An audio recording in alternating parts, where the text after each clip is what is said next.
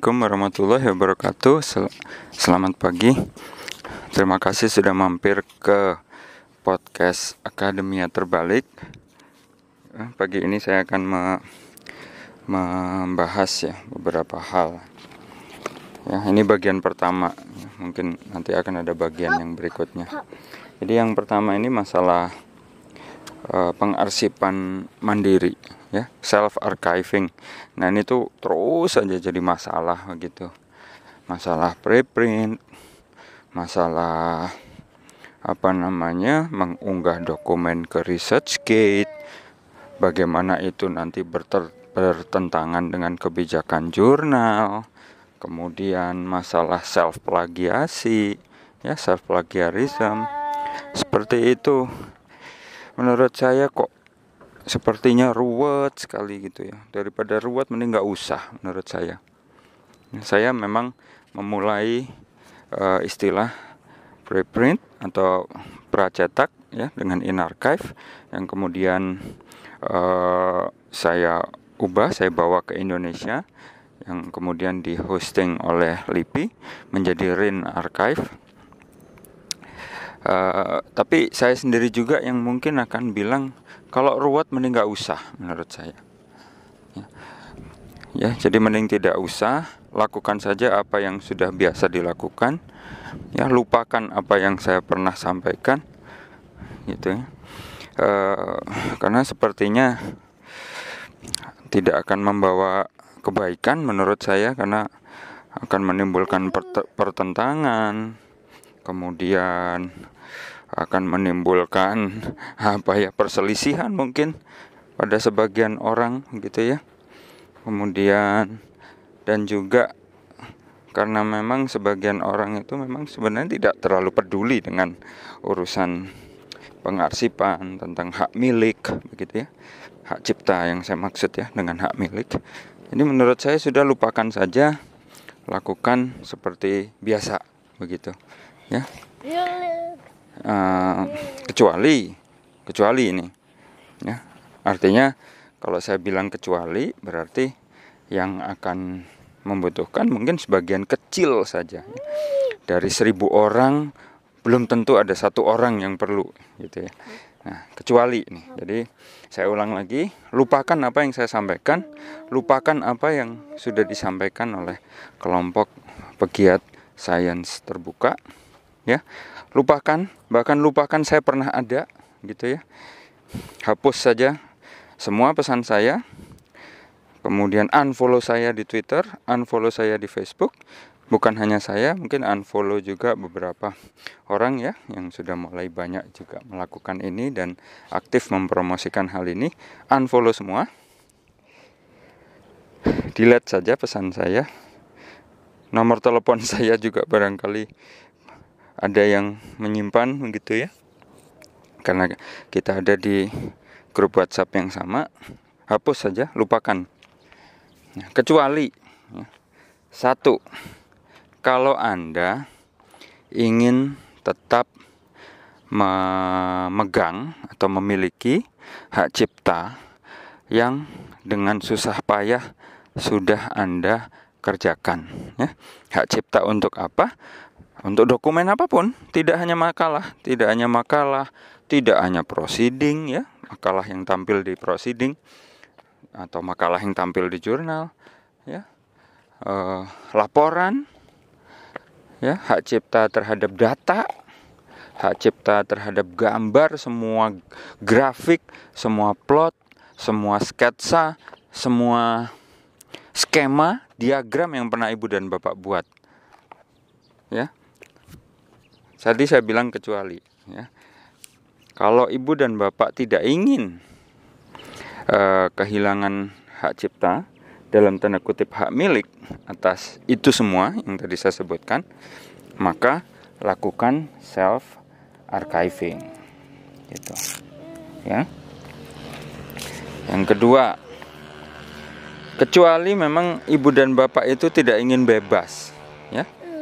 Jadi kalau ibu dan bapak masih ingin bebas, maka bebas itu bukan bebas tidak ada aturan ya bukan. Tapi lebih ke kemerdekaan begitu ya untuk menghasilkan sesuatu. Sebagai contoh saja sebagai contoh saja ini saya hari ini sedang jalan kaki bersama anak saya bersepeda dengan anak saya ya kan? Tapi saya masih berpikir bagaimana agar kenapa kakinya? Bagaimana agar apa ya yang saya pikirkan itu bisa sampai Walaupun mungkin tidak ada yang mendengarkan kan tadi saya sudah suruh ibu dan bapak lupakan ya hapus kanal uh, YouTube saya, kanal podcast saya hapus. Ya.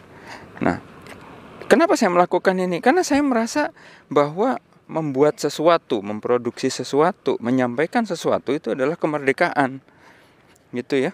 Tentunya dengan berbagai aturan yang melekat. Contoh, tidak mencaci maki. Begitu ya. Tidak menjelek-jelekan orang lain terutama kalau tanpa dasar gitu ya. Jadi kemerdekaan. Jadi yang pertama tadi apa?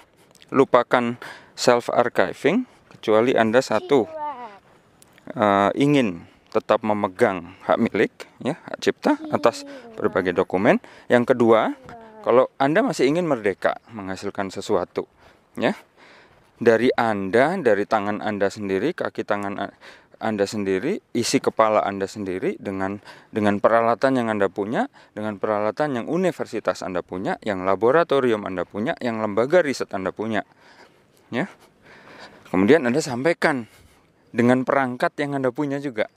Ya, laptop, jari untuk mengetik, laptop untuk connect ke internet, internet untuk menghubungkan Anda dengan dunia luar apalagi. Ini ada voice recorder ini digital recorder uh, yang yang ada di tangan saya sekarang ya. Dengan handphone yang anda punya ya untuk bisa menyampaikan apa yang anda pikirkan tanpa ada perantara ya. Tanpa ada perantara. Nah perantara yang saya maksud adalah bisa panitia seminar bisa uh, editor jurnal bisa komite-komite apa pun ya yang men-screening, melakukan peer review. Ya. Saya tidak bilang peer review itu tidak perlu begitu ya. Cuman sering kali peer review itu tidak punya intention lain kecuali menghalangi, memperlambat dan seterusnya. Gitu, ya. Padahal ibu dan bapak sendiri yang melakukan. Peer reviewernya itu nggak ada satu satupun yang melakukan atau membantu ibu dan bapak memberikan fasilitas, bayarin internet, tidak ada kan? Tapi toh ibu dan bapak sangat nurut dengan itu. Ya. Jadi kalau ibu dan bapak masih ingin memproduksi sesuatu ya, merdeka, maka lakukan self archiving. Bikin dan lakukan self archiving atau pengarsipan mandiri. Ya. Nah, yang ketiga, lupakan self archiving kecuali ibu dan bapak itu masih ingin menjaga credibility gitu ya. Kredibilitas. Justru jangan dibalik. Seolah-olah yang terbit di suatu tempat dengan jasa seorang perantara dalam tanda kutip ya middleman lah gitu. Itu seolah-olah menjadi lebih kredibel dibanding karya ibu dan bapak ya. Baik sendiri secara individual ya maupun secara berkelompok ya yang iteratif begitu ya. Terus menerus diperbaiki dan seterusnya ke lapangan ngambil data wawancara dan seterusnya. Ya seolah-olah yang yang hasil produksi yang melibatkan orang ketiga tadi itu lebih kredibel. Padahal mestinya tidak ya tidak be, tidak begitu. Credibility itu ibu dan bapak sendiri yang membangun. Tidak ada hubungan dengan orang lain. Jadi kalau ibu dan bapak memang ingin kredibel lakukan bersama-sama ya. Dengan komunitas ya. Dengan lingkungan ekosistem riset sekitar begitu ya. Ke sana bi. Jalan ke sana. Kalau nggak susah. Nanti kamu balik. Oke? Jadi lakukan. Kalau ingin kredibel. Bukan satu-satunya cara untuk kredibel itu adalah dengan dengan apa ya atas persetujuan orang lain yang tidak punya sangkut paut di situ. Nah, tentunya tentunya syarat untuk kredibel itu apa nah itu kan yang penting untuk dipahami dan dilaksanakan gitu ya salah satunya data harus tersedia, bisa diakses, bisa dibuka, bisa diotak-atik untuk ditelaah ulang oleh orang lain. Ya. Itu orang lain itu ya bisa peer reviewer, bisa orang lain gitu. Tidak harus peer reviewer. Kenapa harus peer reviewer? Ya. Seluruh metode yang Ibu dan Bapak lakukan kelihatan bisa dijelaskan. Uh, kalau pakai kode program ya kode programnya ditulis di situ dibagikan.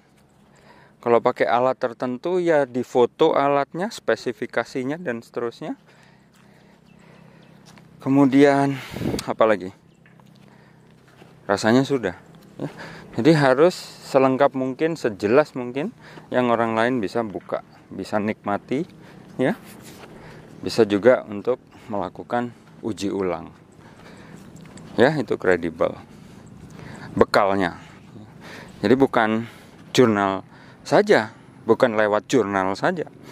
Ya di sisi lain kalau ibu dan bapak perhatikan banyak sekali jurnal yang sebenarnya ya mereka itu sebenarnya dalam tanda kutip ya ya dengan dengan hormat juga saya tidak kemudian menjelekkan orang-orang yang memang bersusah payah mengelola jurnal bukan ya hanya uh, di satu sisi ibu dan bapak sebagai pengguna, eh, maaf sebagai produsen, ya kan terlalu memasrahkan urusan quality dan credibility itu ke para pengelola jurnal. Di sisi yang satu lagi, para pengelola jurnal harus diakui, ya, mau tidak mau harus mengakui juga bahwa keberadaan mereka itu sering kali lebih banyak dikendalikan oleh uh, aspek administrasi ya indeksasi tata kelola governance pengakuan dari pemerintah dan seterusnya. Artinya seandainya ada sesuatu hal yang tidak dianjurkan oleh pemerintah ibu dan bapak pengelola jurnal itu memilih untuk tidak melakukan gitu kenapa bi karena rumput Sini. Sudah hilang kan? Ya. Nah, kembali lagi. Jadi uh, ibu dan bapak itu tidak berusaha memperluas cakrawala pemikiran begitu ya. Apa yang dikatakan oleh uh, pemerasaran dari pemerintah ya narasumber dari dari kementerian narasumber dari luar negeri dari penerbit-penerbit besar ya yang notabene itu penerbit komersial ya apa yang mereka sampaikan ibu dan bapak laksanakan. Yang tidak mereka sampaikan tidak dan tidak ibu dan bapak laksanakan di jurnal masing-masing. Ya. Jadi ada dua sisi koin selalu begitu ya. Sini digendong. Ya, jadi kalau kita rekap ya, uh, karena saya nggak pakai teks sekarang ini, kalau kita rekap, uh, kecuali ada beberapa hal ya satu, kalau ibu dan bapak masih ingin memegang hak ciptanya. Yang kedua, kalau ibu dan bapak masih ingin uh, menikmati dan mengeksersis ya, mengimplementasikan kemerdekaan dalam riset, dalam mengembangkan ilmu pengetahuan. Yang ketiga, ketika ibu dan bapak masih ingin menjaga ya memelihara kredibilitas. Ya, yang, jadi tiga hal itu. Jadi intinya semua itu berpusat kepada pelaksana kita sendiri. Ketika saya melaksanakan riset ya ada di saya, ada di komunitas saya, ada di partner kerja saya begitu. Jadi jangan dengan mudah ah itu nanti kita serahkan ke pihak ketiga. Yang mana pihak ketiga itu sendiri memberikan fasilitas juga tidak. Memberikan saran pun sebagai peer reviewer itu hanya masuk di bagian akhir. Ya kan? ketika makalah itu sudah ada dalam tanda kutip ada yang menyampaikan teman saya ya yang bikin satu software dari luar negeri only after the fact gitu ya jadi ya hanya laporan saja tapi proses sama sekali tidak mendapat sentuhan oleh para reviewer itu. Oleh karena itu ya jangan terlalu meninggikan sesuatu yang yang ya biasa-biasa saja. Gitu ya. Baik kurang lebih itu bagian pertama. Kita sambung dengan bagian ke dua ya.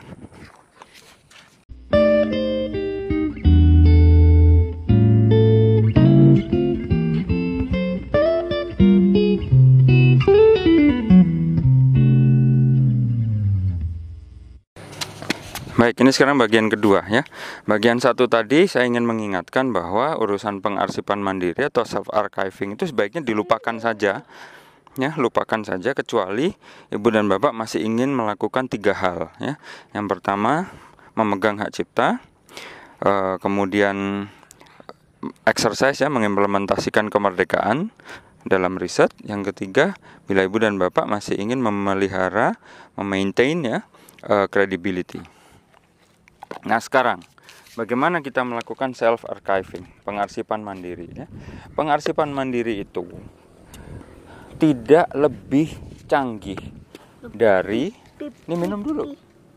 Jadi pengarsipan mandiri itu tidak lebih canggih dari rak buku yang ada di rumah ibu dan bapak. Tidak lebih canggih dari itu. Sama saja ya jadi apa yang ibu dan bapak punya buku yang ibu dan bapak punya i, kertas mungkin laporan yang ibu dan bapak print taruh di rak buku itu ya. Nah atau kita saya extend sedikit ya ibu dan bapak punya dapur punya panci punya piring maka eh, alat-alat uh, dapur itu kemudian ditaruh di rak tertentu dengan klasifikasi dan sistem tertentu itu ya kurang lebih. Kotor kotor stop ke sana stop. Ya. Oke yang berikutnya ya. Jadi tadi apa? Pengarsipan mandiri itu sebenarnya tidak lebih canggih dari rak piring rak buku yang ada di rumah. Nah cuman ada bedanya ya. Bedanya adalah rak buku dan rak piring itu ada di teras rumah. Itu bedanya. Ya kalau kondisi biasa kan rak buku rak piring itu ada di dalam rumah nah sekarang rak buku rak piring itu ada di teras rumah. Orang yang le lewat semuanya bisa melihat. Dan ketika ibu dan bapak berbaik hati maka pagernya pun dibuka. Ya pagernya itu dibuka bisa jam-jam tertentu atau dibuka memang tidak pernah ditutup gitu ya bahkan lebih lebih ekstrim lagi saya analogikan ada ibu dan bapak yang rak buku dan rak piringnya itu memang sengaja ditaruh di depan pagar di luar pagar rumah. Ini supaya orang itu langsung bisa lihat kemudian membaca begitu ya. Tanpa harus izin ngetuk pintu. Ya. Jadi ini menarik analogi ini ya self archiving itu tidak lebih canggih daripada itu. Nah, sekarang perbedaan berikutnya adalah rak piring dan rak buku itu online ya, daring. Daring. Ya, kalau online atau daring, kenapa? Ya supaya orang lebih banyak yang mengetahui. Ya. Itu mengetahui dalam arti saat ini kan hampir semua apa ya aspek dalam kehidupan kita itu tidak lepas dari mesin pencari sebenarnya kan. Ya. ibu dan bapak nyari telepon nyari alamat itu sudah tidak lagi menekan nomor telepon 103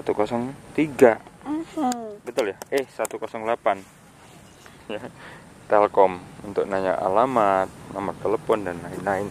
Ibu dan bapak tinggal buka mesin pencari ya. Nah, oleh karena itu sangat lumrah kalau apa pun yang ibu dan bapak hasilkan harus tertayang juga secara online supaya orang lain bisa menemukan.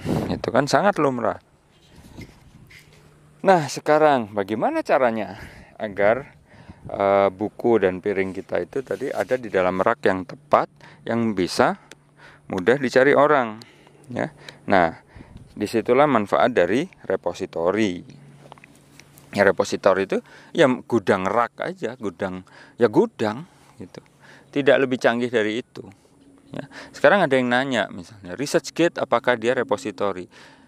Dia definisi ya dari sisi komponen kerja dan lain-lain ya instrumen infrastruktur yang mereka punya ya sama saja dengan repositori. Karena pasti mereka punya hard disk punya server gitu ya punya punya uh, software untuk bisa mengoperasikan itu. Ya sama itu repository ya kan? Sama dengan repositori seperti yang sering saya sebut Zenodo ya yang dikendalikan oleh CERN, Dataverse yang dibuat oleh Harvard, DSpace yang dibuat oleh MIT, Aprins yang dibuat oleh Southampton. Sama. Ya, akademia. Ya sama. Nah, yang membedakan di antara keduanya adalah beberapa repositori yang saya sebut itu adalah ada yang satu uh, punya motif komersial, ya contoh ResearchGate, Akademia. Nah itu mereka media sosial, repositori yang punya fungsi sebagai media sosial.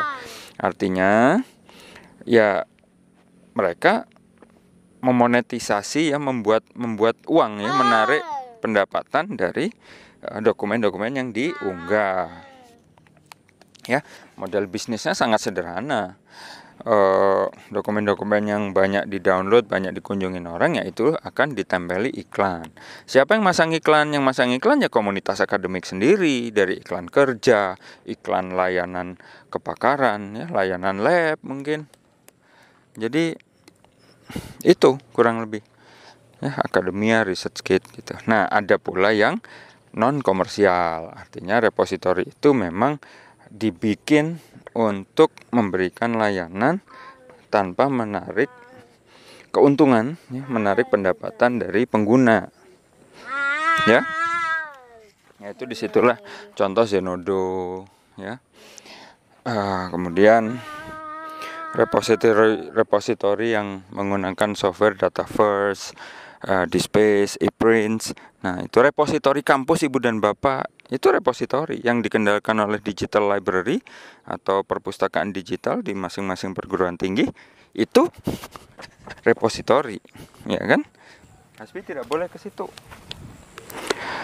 Ya, jadi uh, ya kurang lebih seperti itu. Nah, sekarang pertanyaan berikutnya, Pak, kenapa kita seolah-olah selalu diminta memilih antara yang komersial dengan yang non komersial. Nah, ada kaitannya. Kaitannya dengan apa? Dengan kebiasaan ibu dan bapak lainnya yang saya sebut di bagian satu, yaitu menerbitkan makalah di jurnal misalnya. Nah, jurnalnya kebetulan non open access. Nah, saya sudah jelaskan pula pada video atau podcast yang lain kalau jurnal atau buku itu non open access, maka ibu dan bapak akan diminta menyerahkan hak cipta ya. Copyright transfer agreement. Ada surat itu yang harus ditandatangani. Gitu. Nah, ketika hak itu sudah diserahkan, hak cipta itu sudah diserahkan, maka uh, beralih kepemilikannya ya maka sangat wajar kalau misalnya pihak penerbit tidak ingin jualannya. Makalah ibu dan bapak atau buku dan ibu dan bapak itu uh, dijual juga oleh orang lain tersedia di lapak yang lain. Ya jadi sangat sangat sangat lumrah lah begitu ya. Karena mereka kan berbisnis. Mereka berbisnis. Ya Oke, sebentar. Kita sambung ke bagian ketiga.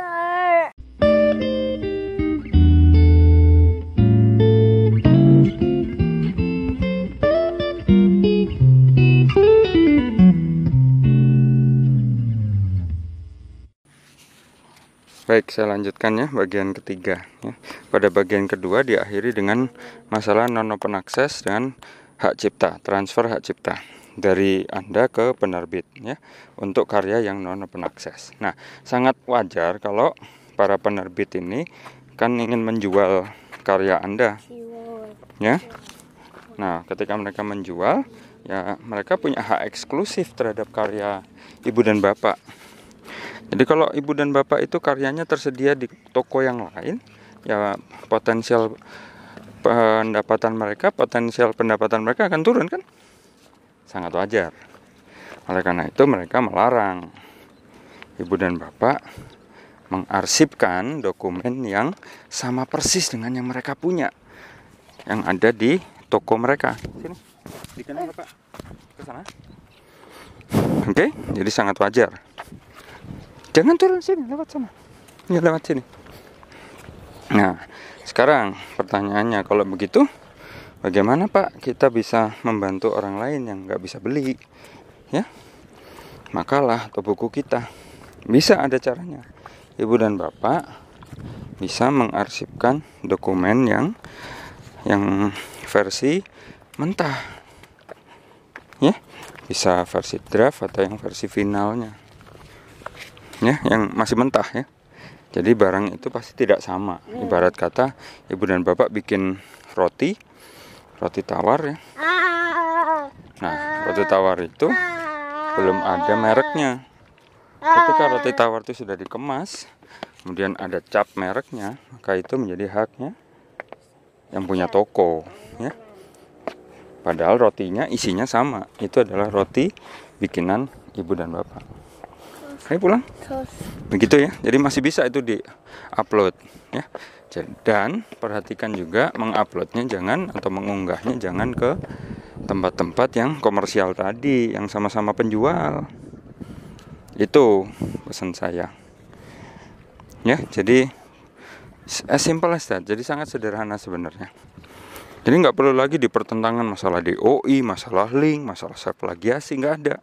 Tidak perlu dipertentangkan. Kenapa? Karena penerbit-penerbit yang besar komersial yang ibu dan bapak sering undang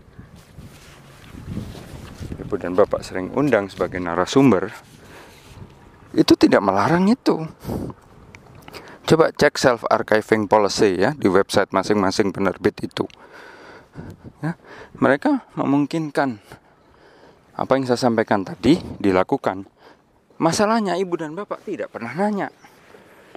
Ya hal-hal seperti itu tuh sudah dilupakan. Ya mempertahankan hak milik. Ya tiga hal yang saya sebutkan di bagian satu itu tidak pernah lagi di dimasalahkan. Yang dimasalahkan kan masalah bisa terbit enggak? Berapa impact faktornya? Terindeks di mana? Hanya itu isi kepalanya. Mohon maaf saya sudah harus lebih langsung lagi bicara lebih lugas lagi bicara gitu ya. Karena saya melihat hampir tidak ada perubahan ini. Ya. Jadi oleh karena itu uh, seperti saya sampaikan tadi di bagian satu lupakan apa yang saya sampaikan. Ya. nanti copotnya nanti. Kalau sudah di atas sepeda. Sebentar. Hasbi. Sebentar oke saya lanjutkan. Jadi masalahnya ibu dan bapak nggak pernah nanya. Gitu. Hal-hal yang penting tidak pernah ditanya.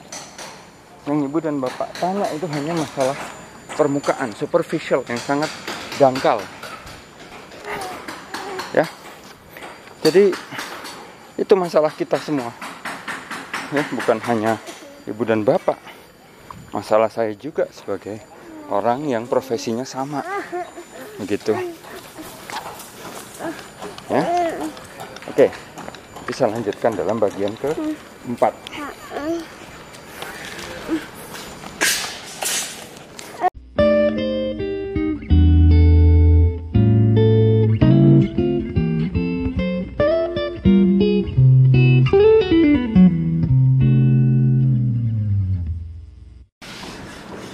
Baik, saya lanjutkan bagian keempat.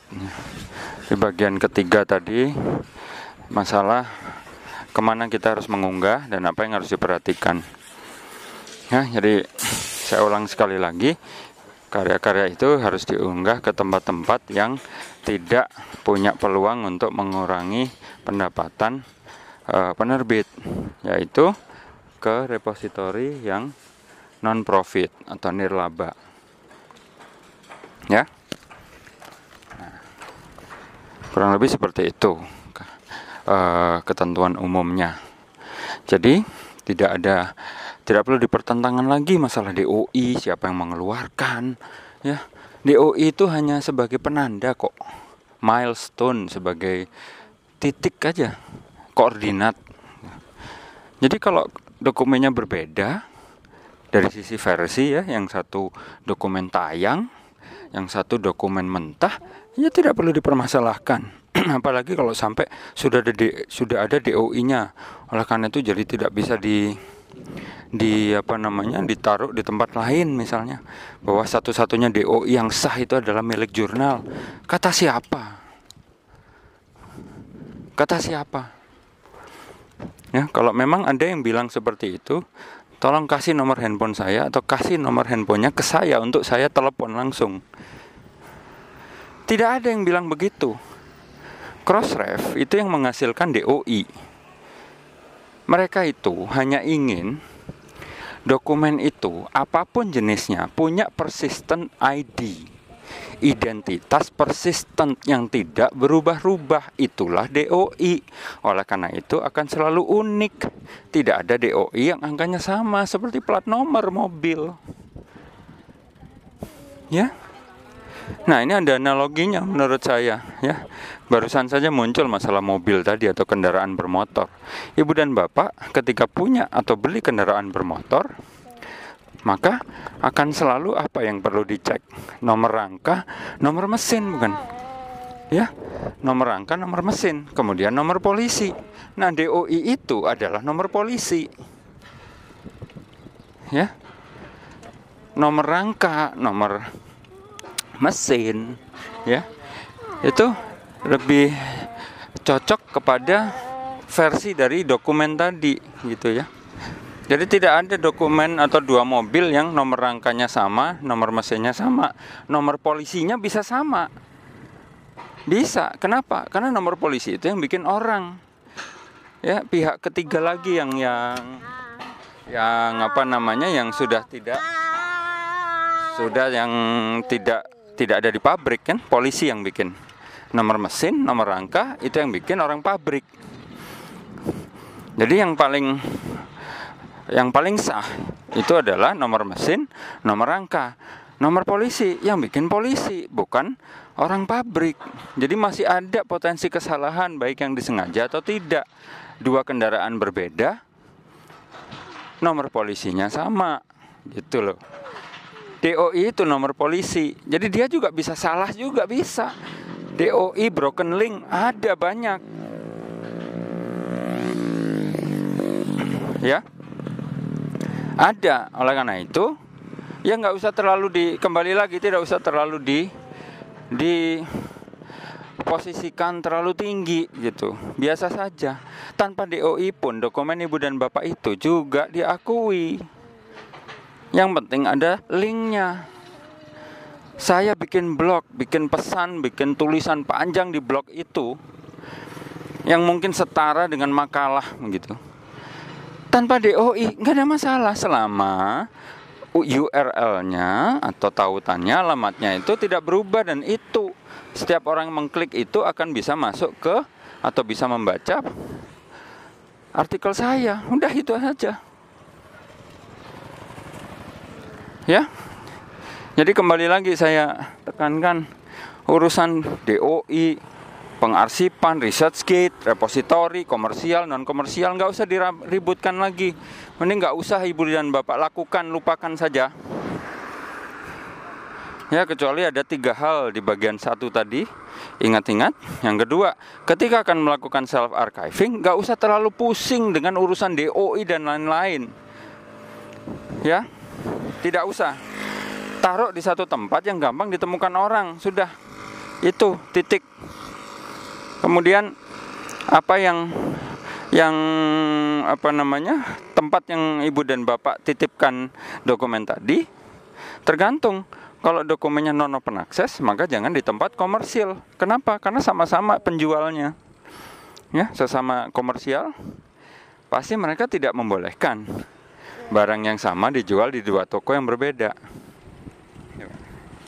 Nah, ketika dokumen ibu dan bapak itu open access, lain lagi masalahnya. Karena open access, maka biasanya uh, tidak eksklusif.